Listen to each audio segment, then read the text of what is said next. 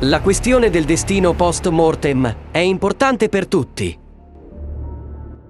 Ad oggi esistono prove sufficienti per dimostrare l'esistenza della reincarnazione. Tuttavia, la scienza ufficiale non ha fretta di riconoscere questo fenomeno. Spesso accade che i fatti esistono, ma non si riesce a trovare una spiegazione secondo i canoni della scienza ortodossa. Soprattutto se questi fatti confermano l'esistenza di un mondo invisibile. Il paradosso è che l'uomo ha sempre avuto conoscenza del mondo invisibile.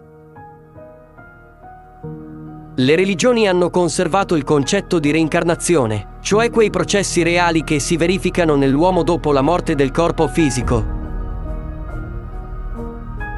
E di quei morti viventi, subpersonalità che influenzano attivamente la vita dei vivi e ne rubano la forza vitale. Se un uomo durante la sua vita non ha raggiunto la liberazione spirituale, la fusione della personalità con l'anima, abbandonando la catena delle reincarnazioni, allora come personalità si fonde con la sua coscienza e diventa una subpersonalità, uno spirito maligno eternamente affamato. Esistono diversi tipi di subpersonalità, dormienti, inattive e attive. Dopo la prossima incarnazione dell'anima in un nuovo corpo, le subpersonalità che sono come pellicole a sfera sull'anima attaccheranno la nuova personalità, cercando di sottrarle l'energia vitale. Le più pericolose per la nuova personalità sono le subpersonalità attive. Le subpersonalità attive possono prendere parzialmente il sopravvento, essere in simbiosi con la personalità e dominarla completamente. Manifestazione parziale di subpersonalità, ad esempio nella prima infanzia, tra i 3 e i 5 anni. I bambini mostrano una saggezza da adulti, oppure i casi in cui un bambino ricorda nei minimi dettagli cosa gli è successo in una vita passata, come ha vissuto e come è morto. Di norma la maggior parte dei bambini presenta queste manifestazioni all'età di 5-7 anni, quando la personalità del bambino si sta formando e assume consapevolmente il controllo del corpo e della coscienza.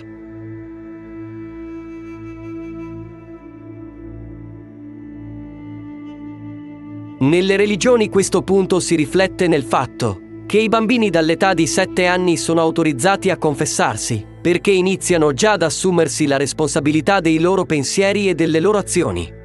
Un tempo si sapeva che prima del picco primario il bambino non poteva essere responsabile delle proprie azioni, perché in quel momento la subcoscienza poteva dominare, controllando il corpo e la coscienza del bambino. E punire una persona morta è inutile. Per questo motivo, in alcune culture i bambini sotto i 5 anni non vengono puniti. Il grado successivo di manifestazione della subpersonalità attiva in una persona è noto come sonnambulismo o somnambulismo, dal latino somnus, sonno, e ambulo, camminare, muoversi. Il sonnambulismo può verificarsi sia nei bambini che negli adulti, in misura variabile. Si va dal camminare per la stanza di notte al fare determinate cose mentre si dorme. Per esempio, disegnare immagini come l'infermiera del Galles del Nord, Midley Adwin, o prevedere il futuro come Edgar Casey, la cui subpersonalità attiva si manifestava durante il sonno e faceva previsioni sul futuro. Casey stesso non ricordava nulla e tutto ciò che la subpersonalità diceva veniva scritto da un assistente. Di norma, tutto ciò è episodico e non danneggia gli altri, anche se la personalità stessa ne è notevolmente danneggiata. Questo perché una subpersonalità attiva, mentre si trova nel corpo di una persona, utilizza la sua energia vitale per se stessa, in sostanza ruba e lentamente uccide l'ospite. Simbiosi tra la subpersonalità e la personalità. A volte la subpersonalità diventa simbiotica con la personalità, agendo come una guida saggia, una voce nella testa aiuta davvero a risolvere ogni tipo di problema materiale e può persino aiutare una persona a diventare popolare e brillante. Di norma, questi casi vengono descritti come qualcosa di buono, utile, anche se in realtà è tutt'altro che così. Un esempio di queste personalità brillanti è l'antico filosofo greco Socrate. L'assistente invisibile di Socrate si chiamava Daimonio. Il daimonio, anche daimon, dal greco divino. È un concetto filosofico, noto soprattutto grazie all'eredità scritta dei discepoli di Socrate, Platone e Senofonte, e si riferisce alla voce interiore che nel momento cruciale avverte e quindi dissuade da un'impresa in cui si nasconde un pericolo per il benessere corporeo o morale. Con altrettanta cautela si dice di non confondere questo concetto con quello di demone.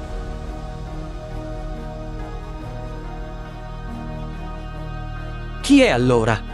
In fondo, tutto il divino si manifesta sotto forma di sentimenti emanati dall'anima, ma non come una voce nella testa o un interlocutore invisibile. Si tratta essenzialmente di un demone subdolo che al momento giusto organizza la personalità, uccide il corpo e lo rende schiavo. Ed è quello che è successo a Socrate. Fu condannato a morte con l'accusa ufficiale di introdurre nuove divinità e corrompere la gioventù con un nuovo spirito. Poi che Socrate era stato trattato bene, gli fu data la possibilità di dichiararsi colpevole e di evitare la pena di morte, ma un assistente invisibile lo spinse a fare diversamente, a rimanere in piedi anche se tutti i fatti erano contro Socrate. Naturalmente, i giudici indignati non gli diedero una seconda possibilità e lo condannarono a morte attraverso l'assunzione del veleno cicuta. Cosa che ha fatto? Per la subpersonalità, l'assistente invisibile di Socrate, questa fu una vittoria, ma per la personalità di Socrate fu una sconfitta spirituale. Infatti, non solo egli stesso è diventato una subpersonalità, ma anche uno schiavo del suo assistente. La storia dell'umanità è ricca di numerosi esempi di genialità degli esseri umani, dovuti alla presenza di un simile aiutante demoniaco. Una sostituzione completa della personalità dell'uomo. Ci sono casi di manifestazione ancora più attiva, quando la subpersonalità prende l'energia vitale, non solo dal portatore stesso, ma anche dalle persone circostanti. Tale subpersonalità assume il controllo completo del corpo e della coscienza della persona, sottraendola al controllo come personalità. Se il corpo viene paragonato a un'automobile e la personalità al guidatore, il guidatore viene sostituito e la subpersonalità è al volante. Esternamente ciò può manifestarsi in vari modi quando la personalità è sostituita dalla subpersonalità. La postura del corpo, lo sguardo, il timbro della voce e l'espressione del viso possono cambiare. Questo dà alla subpersonalità la capacità di raggiungere il campo energetico degli altri. Questa subpersonalità agisce in modo piuttosto aggressivo nel suo desiderio di nutrirsi dell'energia altrui, provocando emozioni negative fino all'omicidio o addirittura una serie di omicidi. Conosciamo tutti gli esempi di maniaci, che dopo essere stati catturati hanno dichiarato di non essere stati loro a commettere gli omicidi, ma di essere stati solo osservatori involontari. Tutto in questo mondo si evolve e si sviluppa, lo stesso accade con le subpersonalità attive. Avendo accumulato abbastanza potere e padroneggiato certe pratiche, sono in grado di rinascere consapevolmente. Cioè tale subpersonalità ricorda tutte le sue esperienze e conoscenze passate, quando si manifesta in un nuovo corpo è in grado di controllare non solo il corpo, ma anche i flussi di potere del Vril, il che gli conferisce un innegabile vantaggio rispetto a una personalità giovane e non formata. In questo modo, la subpersonalità ha accesso non solo alla forza vitale dell'ospite, ma anche a quella degli altri. Lo usa attivamente, sottraendo questo potere ai vivi immagazzinandolo per sé, al fine di prendere il potere sulla nuova personalità nella successiva rinascita, di renderla schiava e di uccidere i vivi per prolungare la sua vita. Questi morti viventi causano grandi danni ai vivi. Questo diventa particolarmente pericoloso e può avere conseguenze catastrofiche per tutta l'umanità quando queste subpersonalità attive si uniscono, acquisiscono potere e creano situazioni nell'arena politica mondiale in cui intere nazioni muoiono. È importante che noi, i vivi, siamo consapevoli di questo problema e possiamo difenderci. Non lasciate che i morti governino questo mondo.